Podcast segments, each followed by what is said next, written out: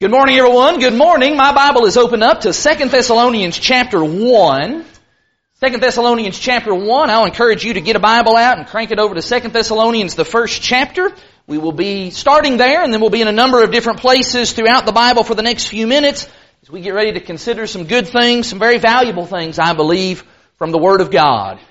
And as you're turning to 2 Thessalonians chapter 1, I'll just say that it is great to see everybody this beautiful, beautiful Lord's Day morning. Got a great number with us, got a number of guests, I think some, some first time guests with us and some repeat guests, and we're just really glad and delighted that you've come our way and hope and trust that everything that you find us doing here and being engaged in is, is in line with the teaching of the New Testament. That's what we're trying to be about is just following the pattern that's found there. And if you have a question or a concern of anything that you hear or see going on today, you be, be a friend and point that out to us. Be glad to sit down and talk about those things with an open Bible.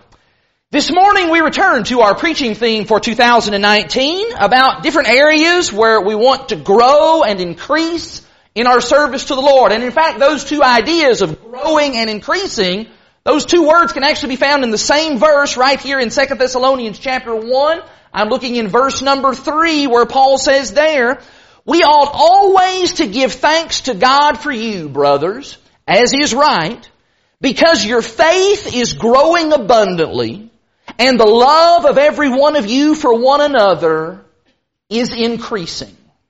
What a wonderful commendation Paul gives to that church there at Thessalonica. That they were growing abundantly in their faith, that speaks to their vertical relationship with God.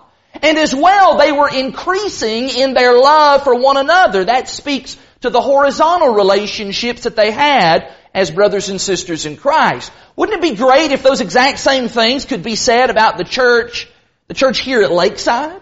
That our faith is growing abundantly? And furthermore, that our love for one another, that it is increasing and abounding. I hope that those things could be said about us because the fact of the matter is, none of us is ever going to reach a point where we're able to say, oh yeah, I'm, I, have got all the faith that I need. I've kind of, I've kind of topped out on faith. And oh yeah, my love, yep, my love, I've maxed out on love, just don't have any room for any more. No. None of us are going to reach that point. Those are areas that we can constantly be growing and increasing, constantly excelling in throughout the duration of our time here on this earth. And Lord willing, we will talk about the first part of that equation, that growing in faith thing. We'll talk about that next month. But this morning, I'd like to focus on the second half of that equation. That business of growing and increasing in our love for one another. I'd like to talk about our love for one another as the family of God and specifically about how we can grow closer to one another. Now, if we were going to talk this morning about the idea of growing in our faith, Everybody knows that a huge key, a huge component to that is that we're going to need to spend time with the Lord. We're going to spend time with the Lord in prayer, spend time with Him in worship, spend time with Him in reading His Word. If you want to grow closer to God and grow your faith, then, well then you're going to need to spend some time with God. That's kind of a no-brainer. Well this morning I'm going to suggest to you that when it comes to growing closer to our brothers and sisters in Christ, it really is exactly the same. We are going to have to spend time together. And while it is absolutely true that the time that we spend together within these four walls, as we come together and we sing, and we pray, as we've already done this morning, as there is teaching that goes on, as we give of our means, as we observe the Lord's Supper together, all of that is critically important. And I want you to know nothing will ever replace that. It is also true though that the time that we spend together in this environment is actually rather minimal when you stop and think about it. I did the math. We only spend on average somewhere between two and two and a half percent of our entire weeks together whenever we come together in this place. And I don't care how you slice that, that's just, that's just not a lot of time together. And you know, it's really hard to get to know people. And it's really hard to get to serve people when you're with each other that infrequently. And that is why I believe that the Lord wants us to be fostering and deepening these relationships with one another beyond the parameters of the local church assembly.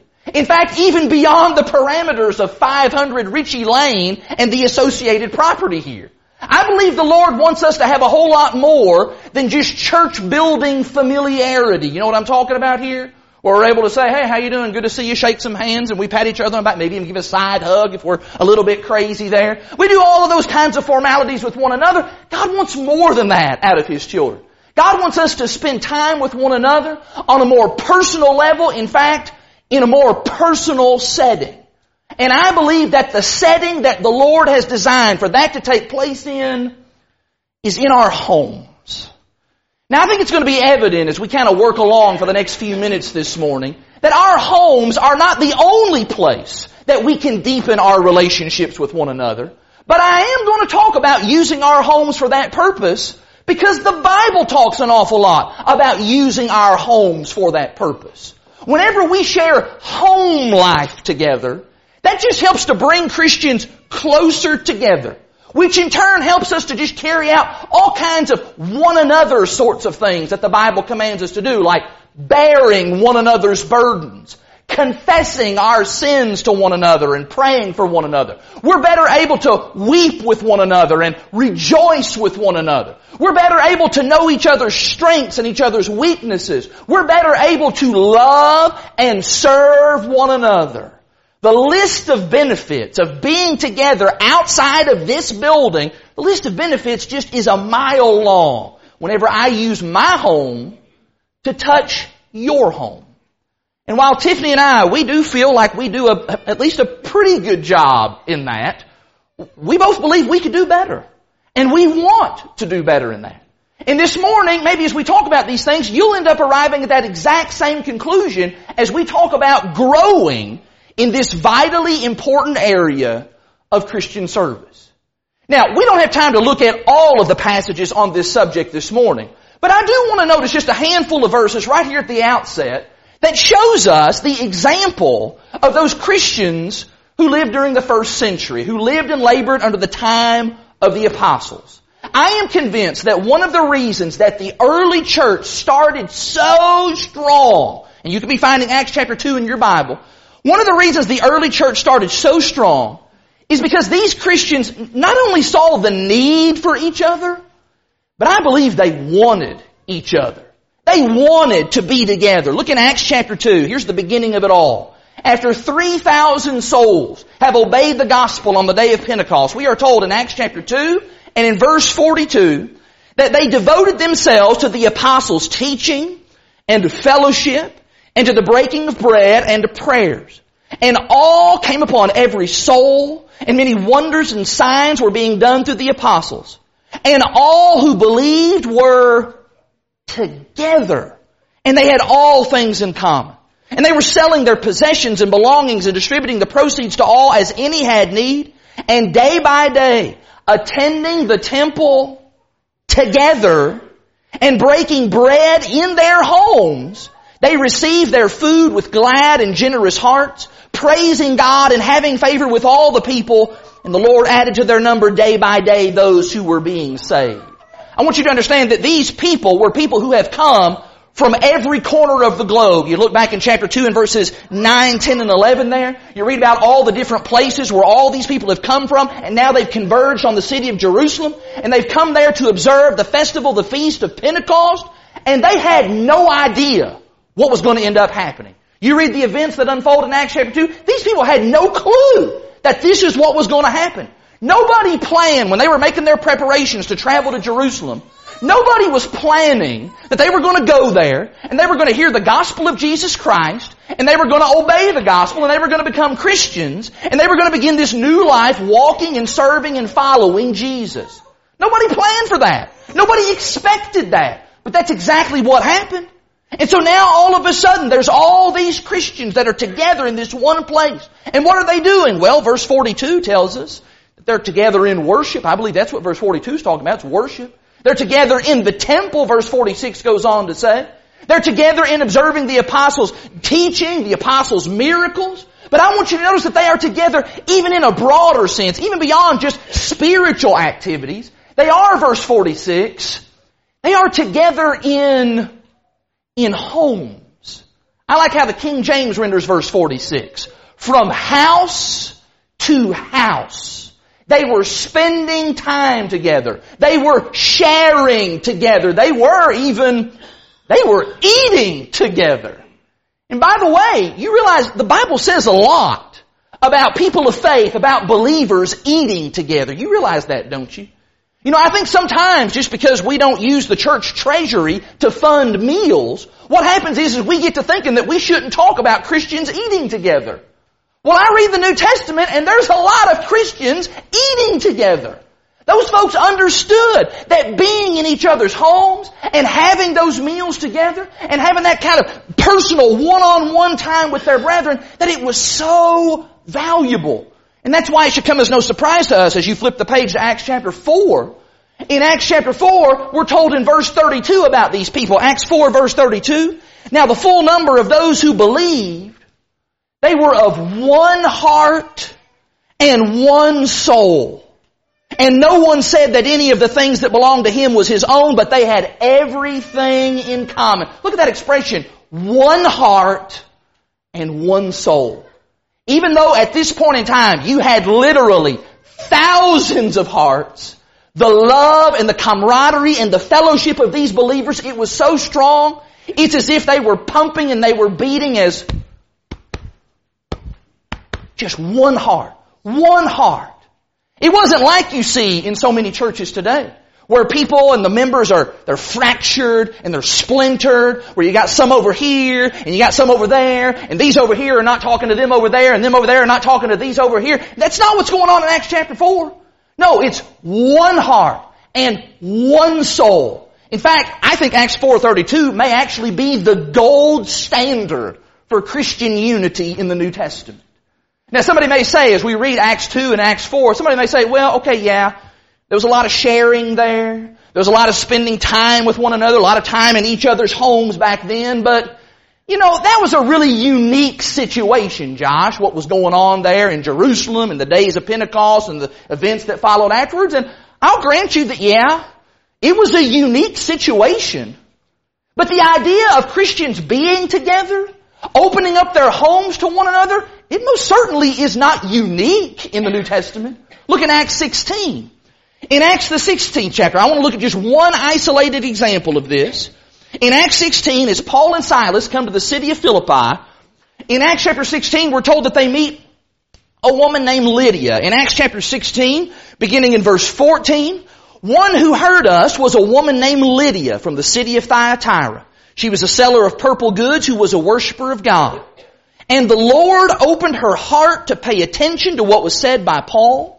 And after she was baptized and her household as well, she urged us saying, if you have judged me to be faithful to the Lord, come to my house and stay. And she prevailed upon us. I like the kind of flow of events there. God opened up Lydia's heart, and in turn, Lydia then opened up her home. She brought Paul and Silas and whoever else was in his company, brought them into her house. And she did that, I believe, not just as an act of kindness and as an act of generosity, but I believe it's because she wanted to be with Christians. She wanted to talk with them and learn from them. She wanted to spend time with this, her new family. Now, of course, time is not going to allow us to look at all the other examples of this kind of thing in the book of Acts. We don't have time to look at all the occasions in Paul's letter where Paul talks about staying with folks and going to people's houses. I'm thinking specifically about his letter to Philemon. We could talk as well about Galatians chapter 2 where Peter is rebuked by Paul for acting hypocritically, but actually before Peter acted hypocritically, Galatians chapter 2 says he was doing what? He was actually eating with those Gentile Christians. He was doing what he should have been doing. He was spending time with his brothers and sisters in Christ. Over and over again, the Bible shows us these, these little miniature portraits of believers in each other's homes. They're around the dinner table. They're sharing together. They're growing closer to one another. And I'm going to suggest to you this morning that if we are going to restore New Testament Christianity, if we are the kind of people who say what we say, that we're going to strive to do Bible things in Bible ways, then we need to start right here. Here's a good place to begin.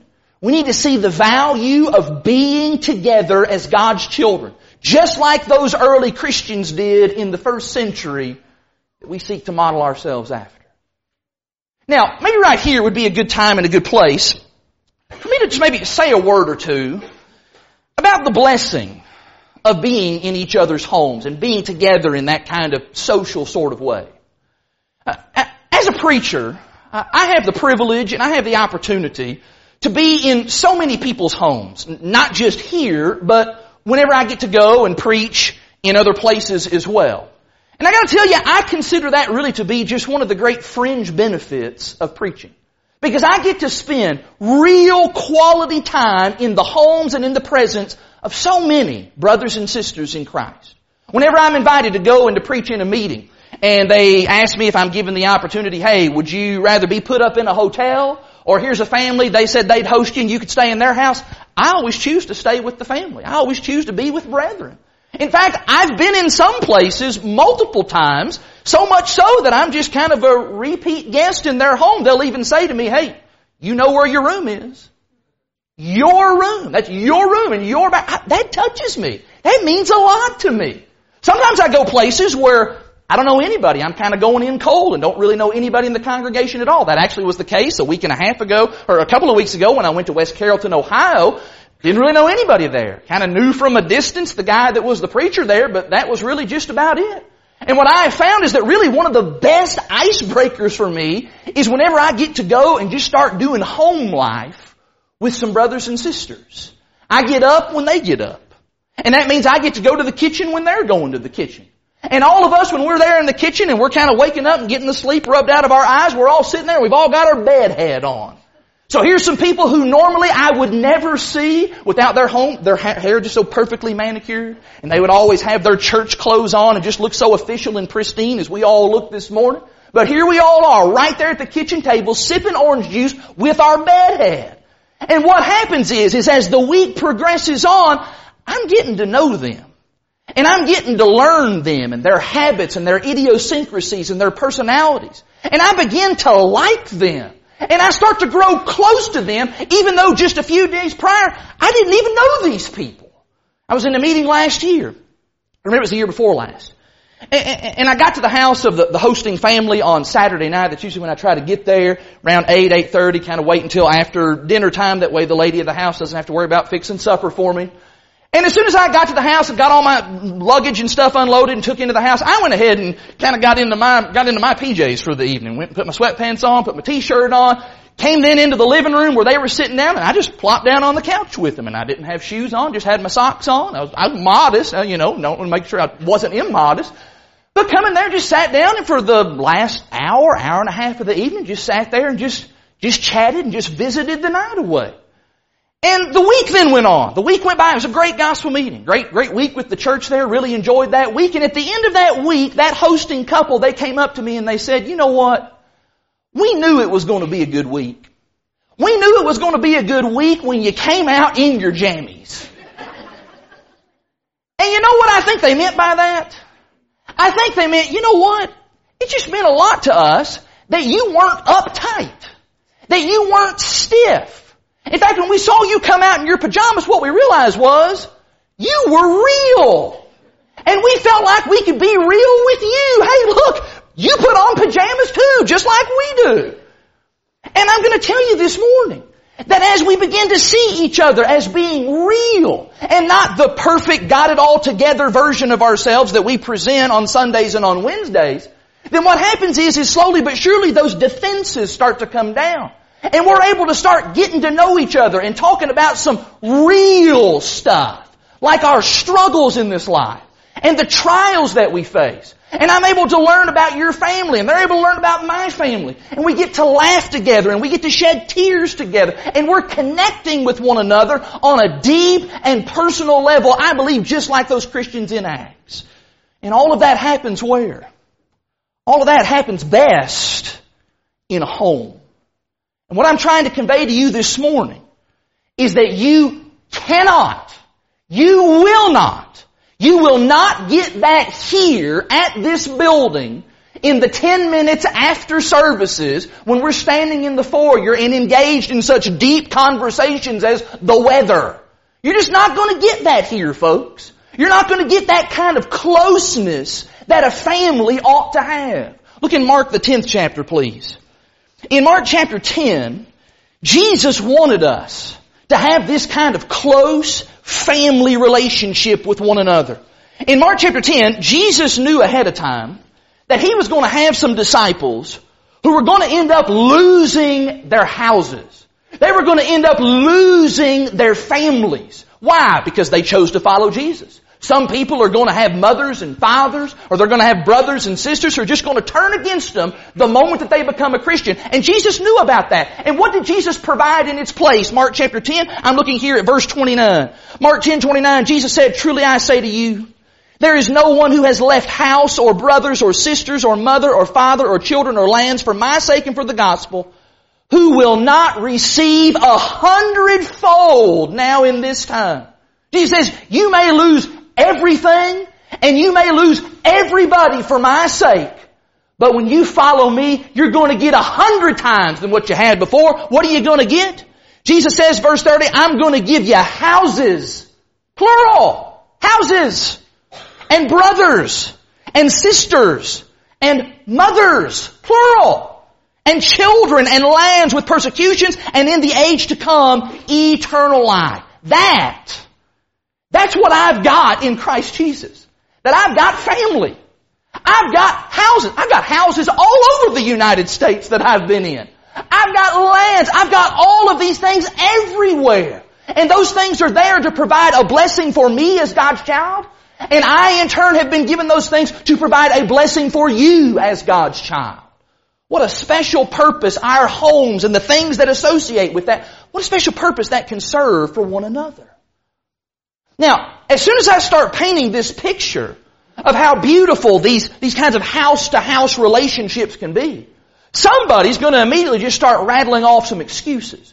Somebody's going to start just ripping off all kinds of reasons as to why they can't use their home. Or maybe more appropriately, why they won't use their home and they won't be involved in the lives of their brothers and sisters outside of these four walls. So let me just address some of those reasons. First of all, let me tell you about some of the hindrances that keep Christians from spending time together like they should. And one of the biggest things that I have found, one of the biggest hindrances is that sometimes there are just some Christians who just don't want to be close. They don't want to let their brothers and sisters into their lives. They just don't want to have that kind of close familiarity with the family of God. Now, if just saying that, if that sounds totally contrary to Christianity, you're right, because it is. I'm looking in 2 Corinthians 6 now. In 2 Corinthians chapter 6, Paul is actually having a hard time here because some people had come into Corinth and they were saying some bad things about him. And as a result, many of the Corinthian brethren, they had closed themselves off to Paul. They're just not letting Paul get in the things that he has to say, the kind of relationship he wants to have with them. They're just, they've just got up a big wall. And so Paul makes this plea and this appeal to them in 2 Corinthians 6 and in verse 11. Paul says, we have spoken freely to you, Corinthians. Notice this. Our heart, our heart is wide open. You are not restricted by us. But you are restricted in your own affections. Paul says, the reason that I can't get close to you, Corinthians, is because you won't let me. You've put up this barrier between us. He continues on in verse 13. He says, in return, I speak as to children, widen your hearts also. Get your hearts opened up. Drop down into chapter 7, look in verse 2. He says, make room in your hearts for us.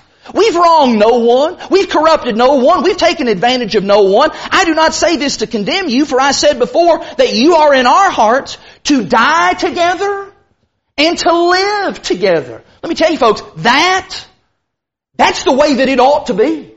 I, I'm speaking as Paul here, I, I want to live with you. And for the past five and a half years, I've had the blessed opportunity to get to live with you. And I hope that by the grace of God one day I can die with you. But what Paul says here is he says the only way that's going to happen is, is if you open up. Because that's what God wants for us. That's how a family works. Don't shut yourself up in your homes and keep you and, and the rest of God's family, keep all of us at arm's length. No. Stretch a little. Open up. Give it a try. See how good and great it can be when you let the family of God into your life. And then sometimes, Sometimes the reason folks don't open up their homes and as a result open up their hearts is because it's because they just have feelings of inadequacy. People say things like, you know, my, my home just isn't really nice enough to have people over. My house is just too messy. I'm just not a good cook and I really can't, can't make a meal for folks. You know, I don't have lots of finery like lots of other people do. I don't have the resources that many others have and I can't really, you know, make a meal and provide. I can't take somebody out to eat either. Uh, my house is too small. Can I just tell you very candidly? Some of the greatest memories that I have ever had with other Christians have happened in very modest homes. Many of those memories happened in a modest home that I grew up in as a child.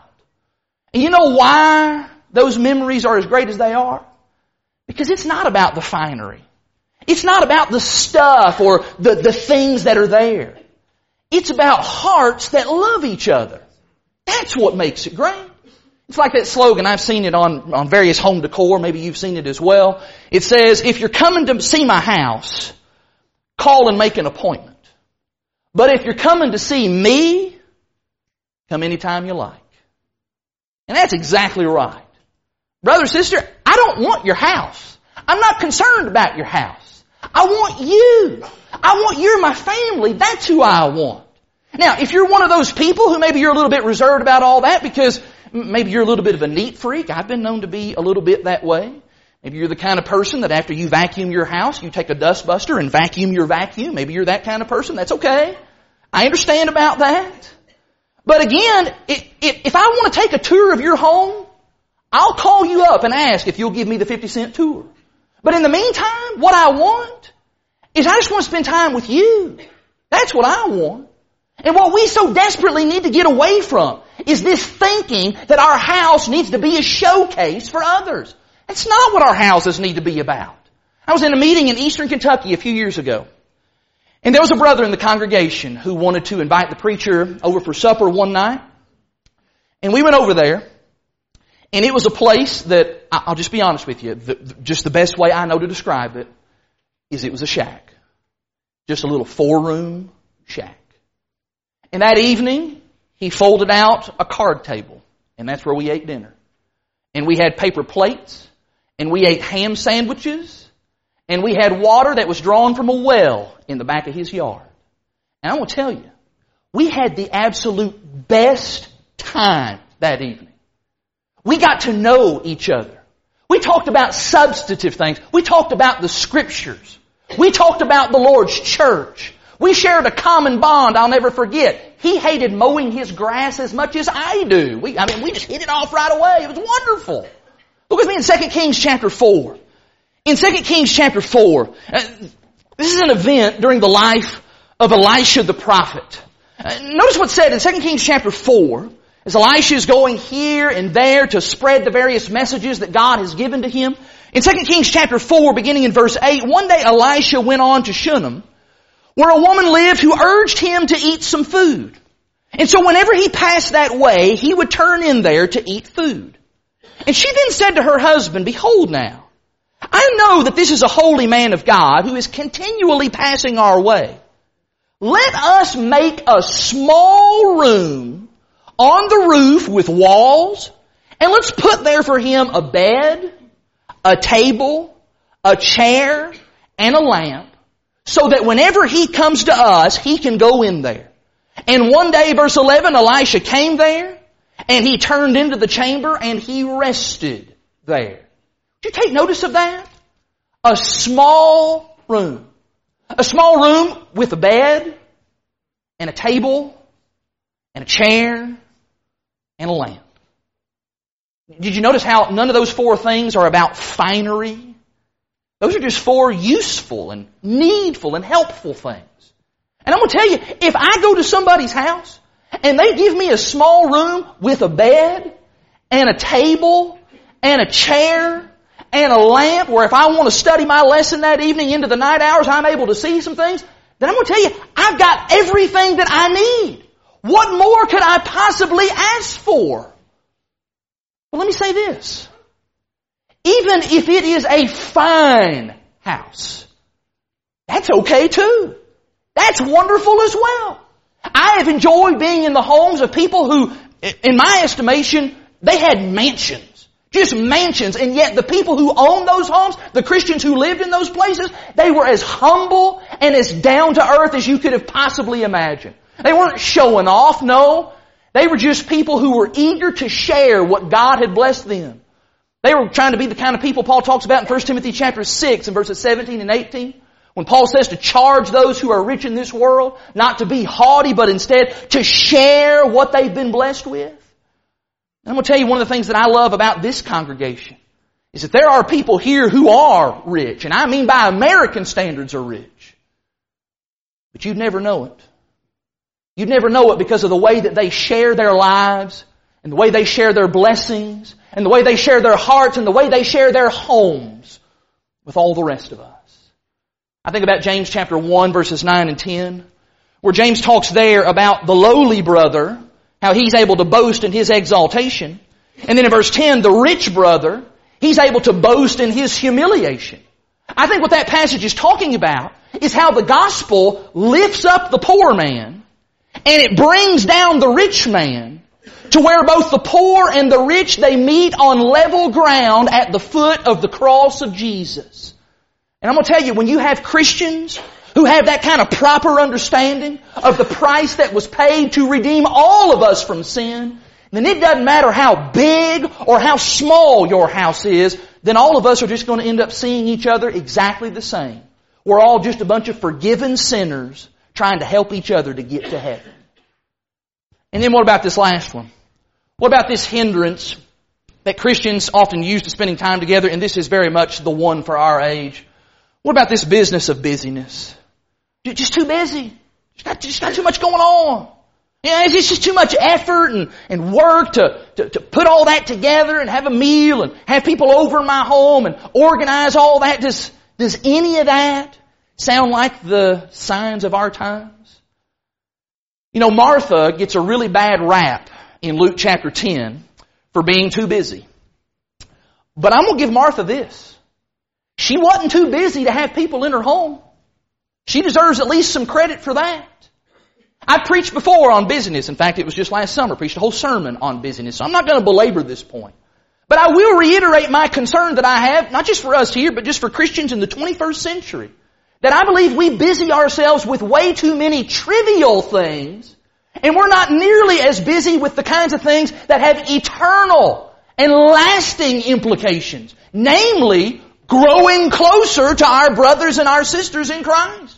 And if this busyness thing, if it strikes a nerve with any of you this morning, I'm going to tell you, you're the only one that can do something about that.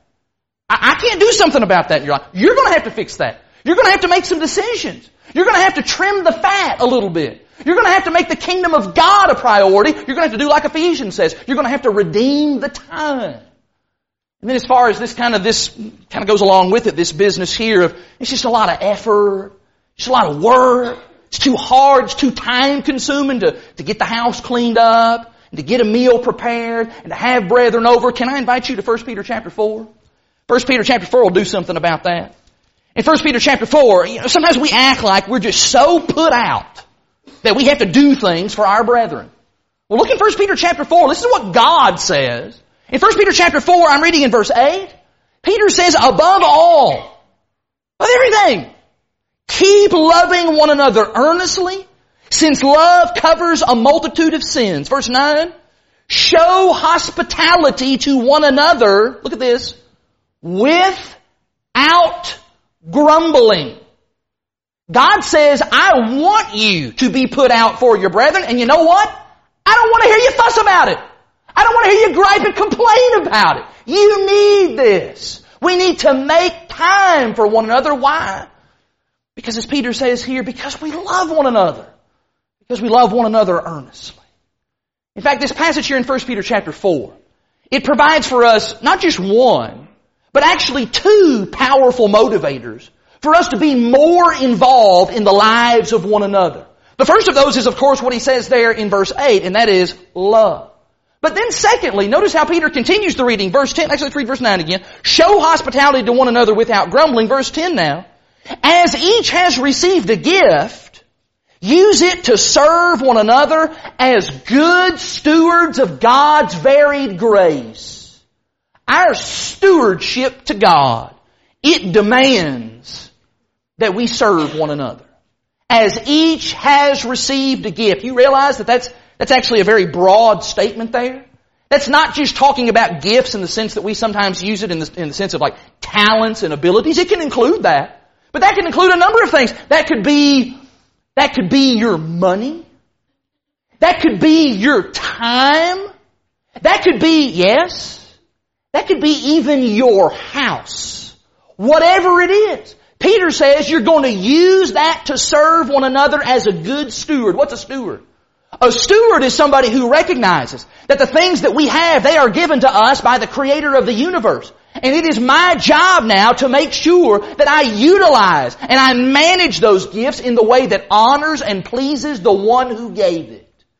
And so the question is, how am I using the resources and the blessings that God has entrusted to me as His steward? How am I using those things to minister, verse 10, to my brothers and my sisters in Christ?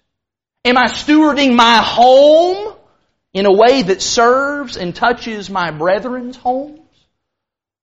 I think the recognition here that one day, one day I'm going to have to give an account for how I stewarded the stuff that God put in my life. I, I, I find that to just be a, a truly terrifying thought in some ways. But it carries with it a great responsibility. How have I stewarded that nice house that I've been blessed with? How have I stewarded all that good food that's in my refrigerator and in the pantries?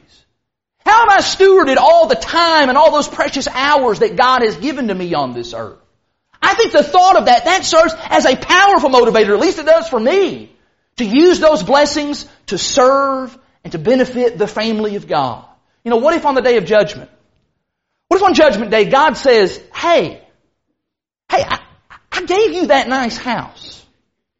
And I gave you all those hours to live on this earth, and I gave you the good health to go along with it too. And I gave you all of those people down there in that local congregation. All those people that you could have helped and you could have encouraged on a much deeper and more personal level. And those people then in turn, they could have done the same for you. But instead you just kind of closed yourself off from them. As soon as the final amen was said, you shook a couple hands and you darted out the door and we didn't see you until the next week. Come on, what were you doing there? You never really shared yourself. You never really gave of yourself. You never ministered and stewarded the blessings that I entrusted you with. You are a poor steward. I wonder how many people is going to hear that on the day of judgment. What a rude awakening some of us may be in for when the reality sets in that when you distance yourself from God's people, you actually distance yourself from God. Now, of course, there are just a number of ways in which this sermon can be applied and be practiced. And some of you, I know, in preparation for knowing what I was going to be preaching on today, some of you have already made plans to apply this sermon this afternoon, and that's wonderful and that'll be amazing. And Lord willing, we're going to punctuate all of these thoughts this evening at 6 o'clock. And we're going to have then even more opportunity to put these words and these ideas into practice. But I'm going to tell you, even if you don't have plans with other Christians this afternoon, even if you don't have plans with other Christians this evening, if nothing else, what needs to happen for all of us right now, those of us who are the members of the Lakeside Church of Christ, is we need to just be making a firm and solid commitment that we are going to grow in this respect. I said it last Sunday night, I'll say it again this morning. I think we do, at least it's been my observation, that I think folks here do do a good job of this, but we can do even better. We want to grow in this area. We want to be the kind of people who say, you know what? I am not satisfied with a mere superficial relationship with the other people who make up this local family. I am not content with just a little howdy doody, good to see you, glad you made it, I'll see you again on Wednesday night. I, am not, I'm not content with that kind of rapport with the very people that I am planning on living in heaven with for all of eternity. I want more. And I need more. What we need to decide right here and right now is that we're going to be deliberate and that we're going to be intentional about growing closer to our brothers and our sisters. Is there maybe just, maybe just start with one person. Is there one person or one couple, one family in this congregation that I can begin deepening my relationship with them starting today? Maybe I can't get around to everybody. It's a big group. A lot of people. Can't invite everybody over my house all at once. But is there somebody that I can start with and I can start today? And then one by one by one, I can grow closer. I can grow closer to this spiritual family here. You know, it is astonishing to me to consider that the head of this spiritual family, Jesus Christ, that He wants to be close to us. In fact, He wants that so much that He was willing to leave His perfect home. He was willing to leave the glories and the perfection and the comforts of heaven in order to come here and to author and to make possible the way for us to be saved, for us to be forgiven of our sins, for us to then have the opportunity to go and to live with Him and live with His Father in their house for all of eternity.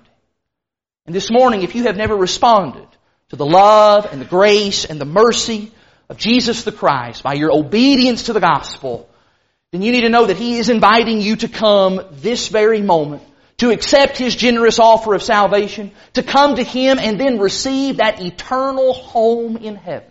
Man, talk about being in each other's homes now. That's great. What's it going to be like when we get to be in God's house forever and ever and ever? I want to be in that number, don't you? If you're not a child of God, if you've never been baptized for the remission of your sins, all things are ready this morning for that to be done. You can do that relatively quickly. We'd love to assist you in doing that. Maybe you are a child of God. Maybe you've become distant from the Lord. Maybe you've become disconnected from your brothers and sisters, and as a result, you've not been living as you ought to as one of God's children. Repent. Repent, brother or sister. Make a new commitment. You're going to start serving the Lord in a better way. You're going to get connected. You're going to get bonded to your brothers and sisters, and we're going to help each other as we try to go to heaven. Whatever your need may be this morning, you simply just need to make that known. You can do that right now by coming to the front while we stand and while we sing.